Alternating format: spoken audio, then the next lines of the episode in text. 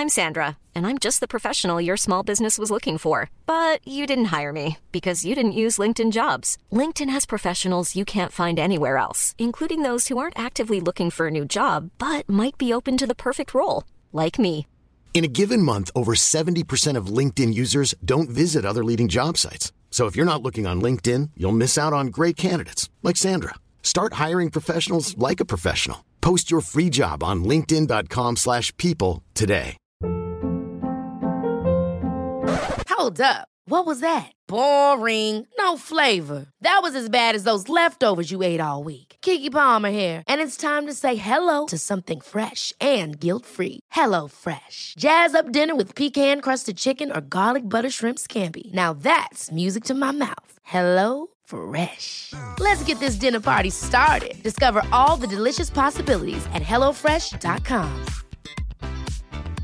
Cool fact, a crocodile can't stick out its tongue. Also, you can get health insurance for a month or just under a year in some states. UnitedHealthcare short-term insurance plans, underwritten by Golden Rule Insurance Company, offer flexible, budget-friendly coverage for you. Learn more at U H one dot com.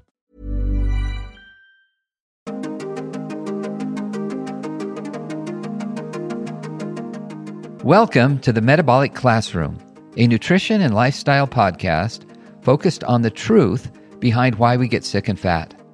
What you're about to hear was taken from a live broadcast streamed on insulin I Q dot com. The Metabolic Classroom is brought to you by InsulinIQ and by Health Code Meal Replacement Shakes. Episode nineteen, Does Red Meat Cause Cancer? Within the field of nutrition, fewer topics are as hotly debated and defended as the view that red meat causes cancer. Let's explore the data, keeping in mind that correlation is not causation. Now, before I turn the time over to Ben, I want to just preface this by letting you know that we get lots of questions about red meat, and not just about cancer specifically, but about many other uh, components of, of health that related to the, the studies about red meat. So today, we are just kind of restricting this discussion to red meat and cancer. We will be discussing other metabolic classroom sessions related to, to red meat in the future and, and other issues, high blood pressure and uh, heart disease and so forth. So with that in mind, Doctor Bikman, go ahead. Yeah, yeah, thanks. Thanks, Jack, for queuing that up. Um, so in fact, I would even remind people, they could go back, Jack, it was just a few weeks ago, right, guys, where we talked about saturated fats and heart disease. Yes. And that would, so if someone really wanted to scratch that itch right now, they could certainly go back and, and watch that one or listen to that um, to get an idea of, of where we might go in the future with that topic. So with regards to red meat and cancer, this is one of the things that is um, uh, almost dogmatic, uh, where people look at it as just fact. It is done, and there should be no debate. And in fact, if you even attempt to bring it up, you're shunned from educated society. So the the, the World Health Organization plays into this. They certainly feed this worry, where they consider red meat to be a group two A carcinogen, which means it's probably carcinogenic. That is a pretty bold claim. And they base that claim on, uh, and Jack had mentioned this word just a moment ago, correlational evidence. And so I just, I'm sure most of the, most of you all listening know um, what correlational evidence is. But I, I need to highlight this just so that you can have some of the healthy skepticism that you should when it comes to science. Because when it comes to science, we all should be skeptical. There, it is never done. It is always a process of learning and con- continually trying to prove a theory false. So anything that has the word theory in it or hypothesis, you should be actively attempting to falsify that. Now, again, unfortunately, things go from data and provable theories or, or testable theories and hypotheses into dogma. So the correlational evidence is what this is based on, and, and it really can only be based on that. So a correlational study is one that uh, can only find a coincidence. And so these entities, like the World Health Organization, they will look at some of these in these these coincidences, uh, and then they will... They will uh, uh, assume that the correlation is the same as causality. In other words, they would uh, look at studies where the, the scientists and physicians in these studies, the research individuals, they've given people questionnaires. And they ask the people to answer questions about what they eat. And then, then they see, well, who's dying and what are they dying from? And they've noticed in some studies, and I will touch on um, some, they've noticed, or what the evidence they're looking at, people that eat more red meat have more cancer. And and so that's what they base their these statements on, which is that red meat is probably carcinogenic. Now, what they can never say is that red meat causes cancer. They cannot say that because there is not a single, I mean, not one, there's not one single human study that can establish causality. That that you, in other words, they would have to take a group of people and say, this group, group group A, you are going to eat a lot, most of your meat, if not all of it, from red meat. Group group B, you're not going to eat any. And then follow them for years and see what happens. Um, and who's dying from more cancer. You just can't do that. You can't ensure, you can't enforce adherence to those kinds of diets.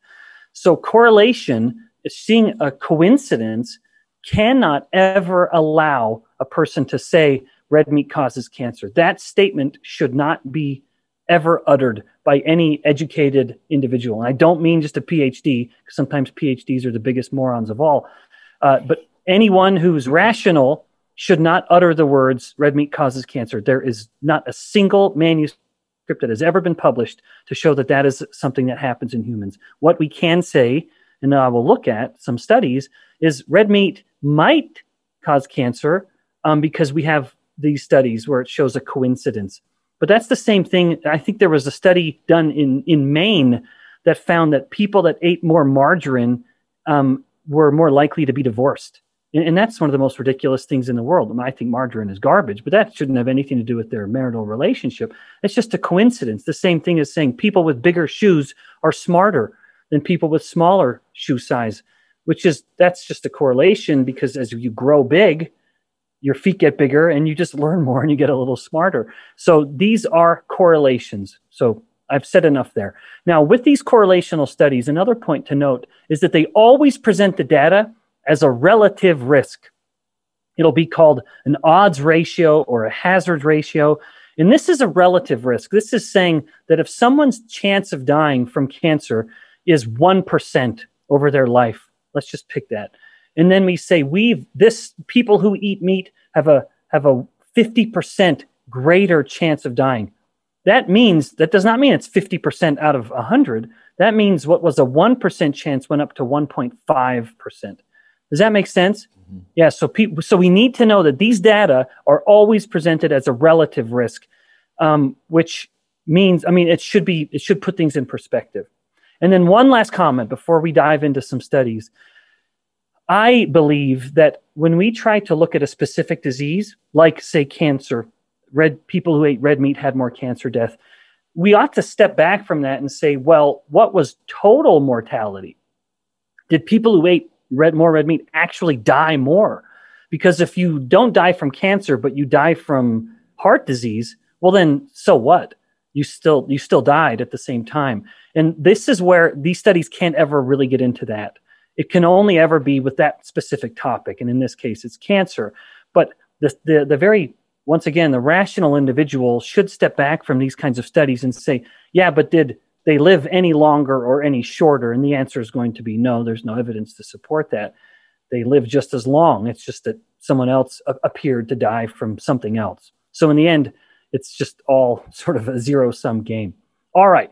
Now, with all of that having been said, um, let's look. Uh, there were so many studies that I thought we could touch on. Um, I will mention um, the uh, the study, and I think in many of the instances we'll have a link in the notes. Um, but I'll always mention the title in the journal so people could look it up. So one first study, just to confirm, this would be the kind of study that the World Health Organization is basing its um, its statements about uh, meat on. Uh, this one was um, dietary fat and fatty acids. Oh, no, hold on, wrong one. I have so many here.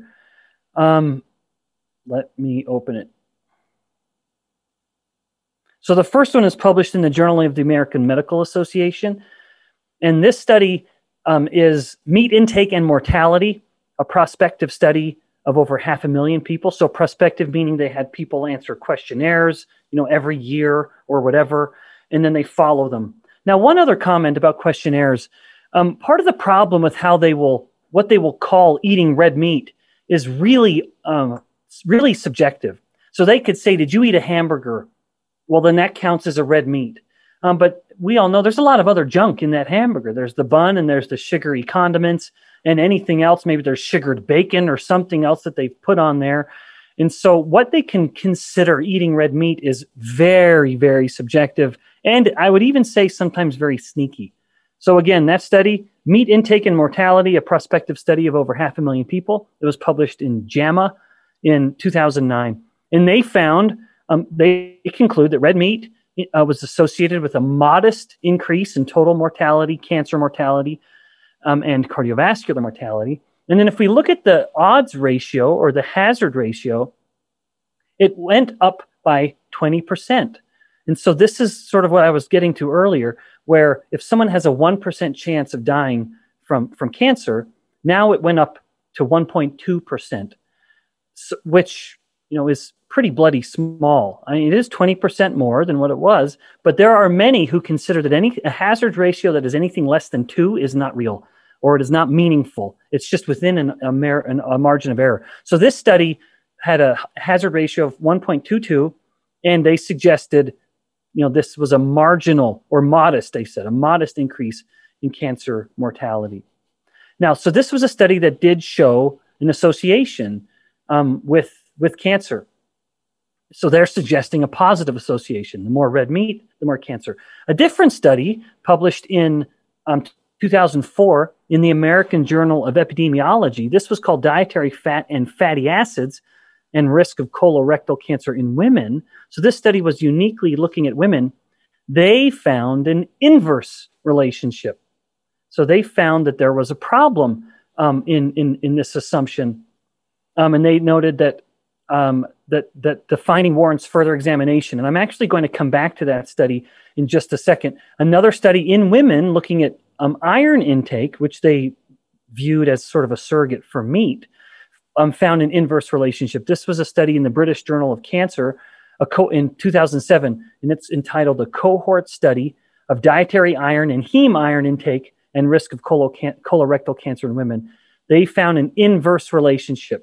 And so in other words, the women that were eating the most meat had the lowest um, level of cancer risk, and the women eating the least amount of meat had the higher risk. So we're starting to see some of the problems, because now we know that people that are, that are looking and basing policy on um, correlational studies, they are selectively looking at some while conveniently looking at others. Now, in, in a wonderful, I would say, um, Uh, view of or, or sign of bravery, the Annals of Internal of Internal Medicine. This is a very good biomedical journal. The Annals of Internal in, Internal Medicine. At the end of two thousand nineteen, they actually had a series of these trials or of these studies um, that were attempting to look at the um, relationship between red meat and cancer. So there are several of these that I'll just list. It was it was in one issue. Um, again, this is the Annals of Internal Medicine. And the first one is the effect of lower versus higher red meat intake on cardiometabolic and cancer outcomes. The other study is reduction of red and processed meat intake and cancer mortality and incidence. And then patterns of red and processed meat consumption and risk for cardiometabolic and cancer outcomes. So these were all sort of themes or, or variations on the same theme. And the first of these concluded um, That, that low to very low certainty evidence suggests that diets restricted in red meat may have little or no effect on major outcomes, including cancer mortality and incidence. So they're saying there's no evidence to support that, that it's low or very low, and to the point of being irrelevant. The second study, they concluded the possible absolute effects of red and processed meat consumption on cancer mortality and incidence are very small, and the certainty of evidence is low to very low. So once again, saying there's no correlation, there's nothing to support this, nothing that is even statistically significant, let alone meaningful. And then in the last of these studies that I mentioned, they say low or very low certainty evidence suggests that dietary patterns with less red and processed meat intake may result in very small reductions. And so once again, and these are all in this sort of one to, you know, a ten percent to twenty percent hazard ratio. So like one point two that are, again, in many instances, in many circles of, of epidemiologists included, they consider that a meaningless sign, that it's just too close within a margin of error to know. So that is the that is a handful of the correlational studies, some showing a positive association. I showed one that cited an inverse association, and then several that cite no association whatsoever. Now, another study I thought was interesting, um, and they looked at uh, the differences in colon cancer versus um, rectal cancer. In this study, let me make sure I have it here, they found that uh, there were, in some instances, in women, there was an increase in rectal cancer. In men, it was colon cancer. Um, and so they found these this kind of hodgepodge coming and going. There maybe was a risk here, maybe not a risk there.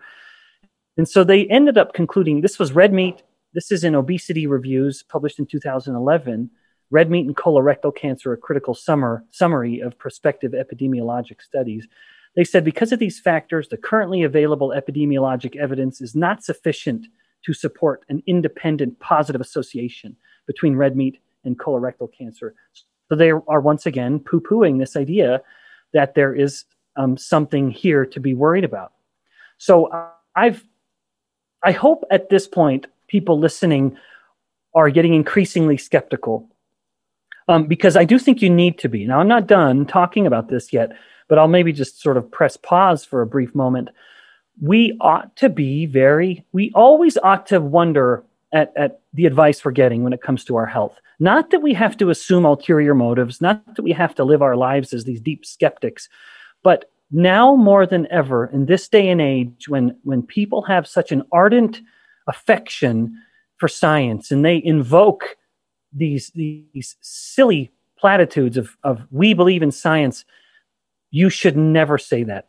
Uh, someone should never say that, because science is conducted by flawed people who are always trying to understand an idea, and it is never done. It is never done. So there's my little tangent there. Now, having said all of this, um, citing numerous epidemiological uh, correlational studies, why might there be one study that suggests there is an association, another study that's several that suggests there isn't, and then some that suggest there's an inverse association, that eating meat, red meat is actually protective? Um, part of the conflict with this, I, I will, I suggest there are three things that we should be aware of. One of them is something called a healthy user bias. And there are multiple articles that people could look up to get a better idea. The one I will just mention here is in the British medical journal, Heart, and it's called Est- Overestimation of the Effects of Adherence on Outcomes, a case study in healthy user bias. And in this case, they were just citing it as hypertension, but but they're making the point for healthy user bias. And this was published in, um, what year? Did I say the year? Uh, in the year, I think two thousand. Um, nevertheless, they find that part of the problem with these epidemiological studies is that they can't account for all of the nuance that that is um, separating these individuals that report eating a lot of red meat or repeating uh, report eating very little. Because we know that people that generally, people that eat more red meat tend to engage in actually unhealthy behaviors. They're much more likely to be smokers. They're much more likely to drink higher levels of alcohol and be more sedentary. So on the flip side, people that are deliberately electing to avoid red meat are doing so because almost always they believe it's unhealthy for them. And the fact that they've taken that step to follow what they think is good dietary advice, they almost always are taking other steps to be healthier. In other words, they're much less likely to smoke and drink. They're much more likely to have um, better physical activity habits. And so there's this healthy user bias that you almost can never truly tease out, but it's almost always overlooked in these studies. It's just like the scientists can't be bothered to dig that deep into these study um, subjects. So that's one problem. in explaining why we might see conflict across these um, correlational studies. And that first one is healthy user bias. A second problem might be that you can't really account for how the meat is prepared. And of course, eating, when you eat red meat or or any meat or any food, the degree to which you've changed it or altered it certainly can alter the degree to which that would be healthy or not. Now, again, I don't want anyone to think I'm me citing these as me buying into the idea that red meat is a problem. I'm just attempting to um, account for the nuance that may play into these the conflict in these correlational studies. So one of them could be the degree to which you char or, or overcook the meat. We know that the, the black, it, actually the same goes for, for fruits and vegetables. When you have charred it, that black stuff on the meat or the fruits and vegetables or, or the toast or any the bread, whatever it may be, those are things called advanced glycation end products or A G Es. It's commonly just condensed to A G E or A G Es. High levels of advanced glycation end products are implicated, are thought to be a potential mechanism of cancer. Now, in humans, there's no evidence to support that. But in isolated cell cultures, which is not the same as a human um, cell, um, there's some evidence to support that high levels of these advanced glycation end products may promote the growth of a tumor. So that could be, maybe that's it. Maybe it's when someone overcooks the meat. It's they've charred it. Or, and again, that goes for any food, whether it's meat or fruits or vegetables or grains, it doesn't matter. All that black stuff is advanced glycation end products. Now, it's also delicious. And so I, I'm not saying I'm not saying it's not, but that might be. Re- remember, I'm just attempting to account for some of the, the differences here. That might be part of the problem. And someone who wants to look at that, there's a study in uh, in two thousand nineteen published called The Role of Advanced Glycation End Products in Carcinogenesis and Their Therapeutic Implications. So that's one. And then another instance um, uh, with regards to how the food is prepared is the degree to which the, the meat and the fats in that meat have been fried. Frying, again, can not only create uh, these advanced glycation end products, but also lipid peroxides, or these these highly radical lipids. And that, that study is when I mentioned earlier, the risk of fat and fatty acids and risk of colorectal cancer in women. And they found that consumption of, of meat and, and those fats um, did, did had no correlation, but if it was coming from fried foods, then it did. Now, of course, the, the rational cynic hears me say that and says, well, how are they accounting for the fried food? What if they fried it in like a bready, a bread batter, you know, or something like that, and they don't account for that? And so even then, it might not be that the meat has been fried or the fats themselves, but rather the carbohydrates, the flour, and whatever that they fried it with. Now, I'm almost done. The third and final mechanism that would possibly, possibly explain uh, a degree to which meat could um or how we could explain differences, why maybe this study's showing a correlation and eating more red meat causes cancer. This one sh- suggests there isn't a correlation. It could be differences in gut bacteria. Now, I am always very loath to bring up gut bacteria because we know so little about it. And I would encourage everyone listening, anytime you hear someone speaking overly confidently about the gut bacteria, they don't know what they're talking about. Uh, so in this case, it was a study where they've looked at something called a molecule called T M A O. And the study I'm looking at is Journal of Cancer, published in two thousand nineteen, so just recently. And it was trimethylamine N oxide. That's what T M A O is, trimethylamine N, N oxide, as one hypothetical link for the relationship between intestinal microbiota, so the gut bacteria, and cancer.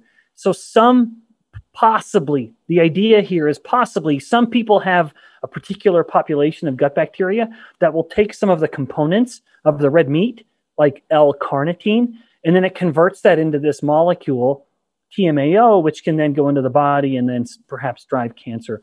Uh, now, again, I'm not attempting to defend any of these views. I'm just attempting to present some rationale for why some studies might find conflicting results.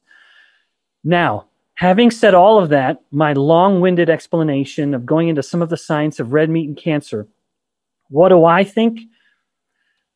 I'll be clear. Uh, I think it is, I think there's no correlation. I think there's no uh, concern. Um, there is no question at all that humans have been eating red meat since the very beginning of our species. Um, and there are a lot of unknowns with how we came to be who we are, uh, but that's a topic for another time. But there's no question that as early as we know our ancestors existed, we've been eating red meat. And the idea that this is causing a disease like cancer, to me, I, I cannot reconcile that. I cannot reconcile ancestral human survival and nutrition with this modern day fear uh, that it may be causing cancer. I think it is unjustified. I do not think that link exists. I think uh, that if there, I think the, the idea that the food we eat would increase the risk of cancer, it's going to be other variables, not the red meat.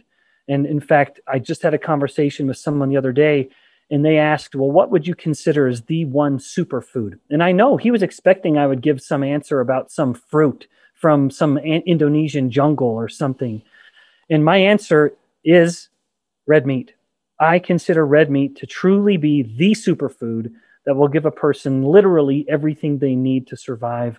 And the idea that that essential food um, causes cancer, to me, is Uh, is something I can't wrap my head around, and I've tried.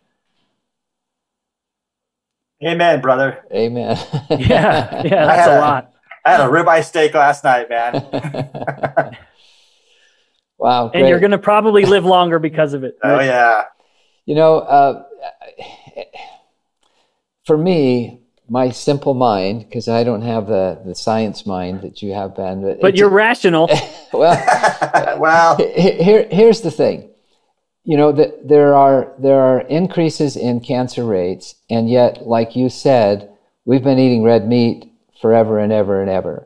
So, I mean, just looking at it so simply, how does how has anything changed other than we've been saying that you shouldn't eat red meat? And so in substitute, we're eating a lot of other carbs and things that are not good for us. I mean, it just yep. seems really simple to a yeah, simple defies, brain. In fact, in fact, I love that you brought that up, Jack. You, we can track the consumption of red meat per capita in the United States, and it climbed, climbed, climbed throughout the nineteen hundreds. In the nineteen seventies, it plummeted, and now it's sort of reached a new plateau. Cancer didn't come up and down like that. Cancer just spiked. Well, that immediately, to me, challenges the whole correlate, all these silly grand correlational studies and all their clever epidemiological wisdom. You can't reconcile that one simple fact that red meat consumption, the patterns in this country, it came up over the last century and then plummeted about thirty or forty years ago. Cancer did not follow that same trend. Cancer has continued to go up and will soon overtake heart disease as the leading killer. And, that, and and we we don't eat more red meat now than we did forty years ago. I know that that that part seems so simple to a simple mind like mine. Yep. Hey Ben, Ben. Yep, well then you gotta you gotta get confused, Jack. You need a P H D to get, think you're cleverer than you are. Gotta work pile on it, that. Pile it higher and deeper, baby. Yeah. Yep. Hey, hey Ben, uh, I follow Nina on on Twitter. When are we gonna get Nina on board and, and do one of Nina T. Schultz? Yeah. Oh yeah. She's awesome. Yeah, so anyone man. listening, yeah, anyone listening, you could read her book, um, Big Fat Surprise. That's who Rich is referring to. It's a wonderful book that goes into specifically some of the conflict over the decades with regards to saturated and unsaturated and polyunsaturated fats and all of the kind of hidden agendas uh, that went into it, yeah. into promoting a message that scientifically wasn't justified. Well, today, uh, we usually go for a full hour on our stream. Today, we're going to only go forty-five minutes, so we've got about another ten minutes. We've got a couple other commitments today that we've got to get to, so, but we do have well, of some... course, the truth of it is we knew that people couldn't stand just the three of us without Carly around. I know, That's man. true. Yeah, they need Carly to balance us out. We're sorry not to have Carly with us today. We do have Dude, a few... We're, we're, we're the three amigos, man. Oh, there I you go. It. I do have some questions coming in, though, uh, from R C. Are A G Es created when frying with saturated fat? Oh, that's a good question. Um, yeah, yeah. So anytime, anytime you are heating something up, you run the risk of of causing an advanced glycation end product. It's actually not the fat that is causing it; it's the heat, and and now you've glycosylated it. You're changing the nature of any you know amino acids in particular. So it's not really the fats that are a problem. So yeah, if you're frying it even in a saturated fat, which I would recommend, that's I recommend that more because of the stability of the saturated fats themselves, not what the heat may be doing to amino acids and any starches. That's a separate phenomenon. So yeah, anytime you're heating something up to the point of blackening it or charring it, then you're creating advanced glycation end products. Now, again, I, I hate for anyone to hear me say this and think, oh man, I got to stop searing my steaks. No way. I'm not saying that. I was, o- I'm only presenting that as a possibility that might explain why we have such conflict in the realm of understanding red meat's role in p- causing cancer, where it might be that you just can't account for the degree to which people are changing or, or, or cooking, how they, how they cook their meat differently. Because to eat a steak um, and it not be a little, um, you know, seared or, you know, blackened or charred to some degree is, is not a steak I want to eat. So please, no one, no one extrapolate beyond what I've said and, and take it as me suggesting we shouldn't do that. Um, I, I'm not, I'm not saying that. So, yeah. so no, but it's not the saturated fat though, to answer the question. Okay. Now, Ben, now Ben, Jack, they have that new uh, water bath that I've heard that the they sous, sous vide. Yeah, yeah man, I heard that is money. Yeah, I've heard that, but yeah, st- Jack would know all about that. Well, Jack's I've, the chef. I've definitely looked into it, and I haven't had it prepared that way. I can't imagine though, uh, without that seared flavor, how exactly. that would taste. But I, I, I think they sear it after they cook the. When they cook it I in think the water you're right, bath, Jack. I think they sear I, Rich, it. I think that's right. And then they eat it. I think it. that's but exactly right. I've heard right. It's the best steak. I mean, I've had friends that say it's the best thing they've ever had. Yeah, they make them in these new fancy machines that yeah. steam them in a way, yeah. Uh, here's a question that speaks to one of my favorite things to eat, actually. Don't you love steak tartare? I love steak tartare. I don't th- I don't even know what that is. Oh, my gosh. You take a filet mignon, you thin slice it, kind of chop it, put in a little bit of egg yolk, uh, some capers, a little bit of parsley, may- maybe a little bit of breadcrumbs, uh, maybe a little bit of chopped egg. And you have it on toast points. It's amazing. So to tea, I don't know. I, I understood half of what you said. So, uh, see, I mean, now, see? now now it's now it's Jack's time to confuse yeah, man. me. Go, man. Go okay, Jack. That's a whole other vernacular. I don't get a thing you just said. Question from T R: do you have any concerns about eating raw beef because steak tartare is raw filet mignon? I, I don't actually. Okay. I think I think there are there's absolute evidence that we've been eating raw beef. Uh, forever, as long as we've been who we are. That is part of the magic of a ruminant that you don't have with monogastric animals like chicken or, or pork. Um, the, the ruminant animal just processes its food so differently that that meat is just, I guess for lack of a better word, a lot cleaner. So I, I now having said all that, I'm not the kind of guy, I'm not going to eat raw meat anytime soon. Um, but I would eat raw beef um, And and I would not, I would never eat raw chicken or raw pork, but right. I would eat raw beef if if Jack invited me over and he made whatever the hell steak he tartare. tartare. Tartare. I think it's a children's book. you guys, you guys. Isn't that where like the Titans were locked up with Zeus and the? We're gonna we're gonna replace the tartare with uh, Doctor Seuss. Question from Don. Any notable differences concerning this topic if we're talking about grass-fed versus grain-fed? Yeah, yeah, that's a good question.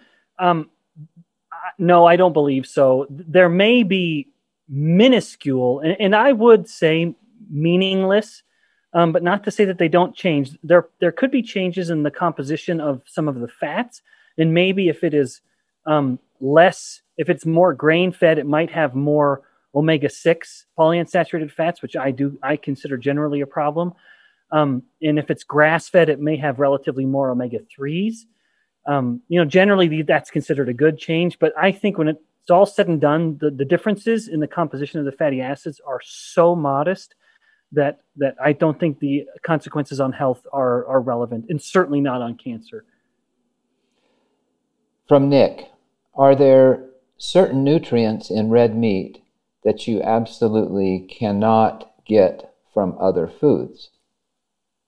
Um, well, it would depend on what the other foods are. Um, so, so I can't, I can't definitively answer that. Uh, if you are comparing red meat to, say, any plants, any fruits and vegetables or grains, then the answer is absolutely yes. Um, those grains and fruits and vegetables cannot give you the essential omega three fatty acids. They can give you the essential omega six, which is linoleic acid, that appears to be essential, although that's debated. Um, E P A and D H A are essential omega threes. You have to have them for brain function, certainly brain development. Um, you cannot get them from any um, plants in any way, shape, or form. So that's one problem. There are amino acids. Um, you can get them from plants, but I would argue not in the right composition. Um, and you need heme iron. Getting any amount of iron from broccoli or whatever will not be sufficient. You have to get it in heme iron. Um, so you would be, and, and then lastly, I guess just to round it out, um, uh, vitamin B twelve, you cannot get that from any plant. Um, and you can get all of those things from beef. So now, now if someone's saying, well, I don't want to eat beef, I, I don't, I can't say this definitively.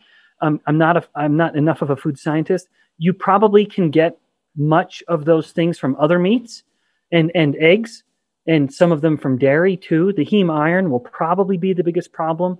Um, uh, and, and to varying degrees, I don't know about the others, but the more a human avoids meat, the more nutrient um, deprived they're going to become. That's absolute fact. Great. Well, what a great discussion. That's awesome. What yeah. a great discussion. You know, we get a lot of questions uh, about this, and I'm so glad that we're kind of tackling it in a little series uh, of uh, of metabolic classroom discussions, Ben. So thank you so much for preparing the one for yeah. today. Yeah, yeah. Well, again, just to really put a fine point on it, um, I hope that we discussed this um, diplomatically and rationally, but I, I, I also hope that people should be skeptical. Now, again, not that you're walking around angry and glaring at, at, at scientists and people that in some instances are genuinely trying to give you good advice, like, say, your friendly physician. Um, but but you should be very skeptical when it comes to these any of these um, outcomes, like chronic diseases, like cancer and red meat. There is red meat is such a polarizing topic in any number of ways in this day and age. And and and so we we ought to be a little skeptical of, of this when people are making claims, especially what the headlines are saying. The headlines in, in, in a media outlet will often, if not always, go way too far. And then when you actually look at the study, the study might have had some of the conclusions like I shared, which is, you know, very low evidence. And and and then a study would take that and say, oh, yeah, but you're saying there's something. And so that's the headline they go with. Mm. Um, so we should be very skeptical about what we're told when it comes to among uh, many things, but red meat especially. Thank you for listening to The Metabolic Classroom. This podcast is brought to you by InsulinIQ, nutrition and lifestyle coaching for insulin control and better health. Learn more at insulin I Q dot com. And by Health Code, the world's healthiest and most delicious meal replacement shake. Learn more at Get Health. That's G E T H L T H dot com. Find us on Facebook and YouTube at InsulinIQ. Mom deserves the best, and there's no better place to shop for Mother's Day than Whole Foods Market. They're your destination for unbeatable savings. From premium gifts to show-stopping flowers and irresistible desserts, start by saving thirty-three percent with Prime on all body care and candles. Then get a fifteen-stem bunch of tulips for just nine ninety-nine each with Prime. Round out Mom's menu with festive rosé, irresistible berry chantilly cake, and more special treats. Come celebrate Mother's Day at Whole Foods Market. Hold up. What was that? Boring. No flavor. That was as bad as those leftovers you ate all week. Kiki Palmer here, and it's time to say hello to something fresh and guilt-free. HelloFresh. Jazz up dinner with pecan-crusted chicken or garlic butter shrimp scampi. Now that's music to my mouth. HelloFresh. Let's get this dinner party started. Discover all the delicious possibilities at hello fresh dot com. This message comes from B O F sponsor eBay. You'll know real when you get it. It'll say eBay Authenticity Guarantee. And you'll feel it. Maybe it's a head-turning handbag, a watch that says it all, jewelry that makes you look like the gem, or sneakers and streetwear so fresh every step feels fly. eBay gets it. So look for the blue checkmark next to that thing you love and be confident that every inch, stitch, sole, and logo is checked by experts. With eBay Authenticity Guarantee, you can trust that feeling of real is always in reach. Ensure your next purchase is the real deal. Visit ebay dot com for terms.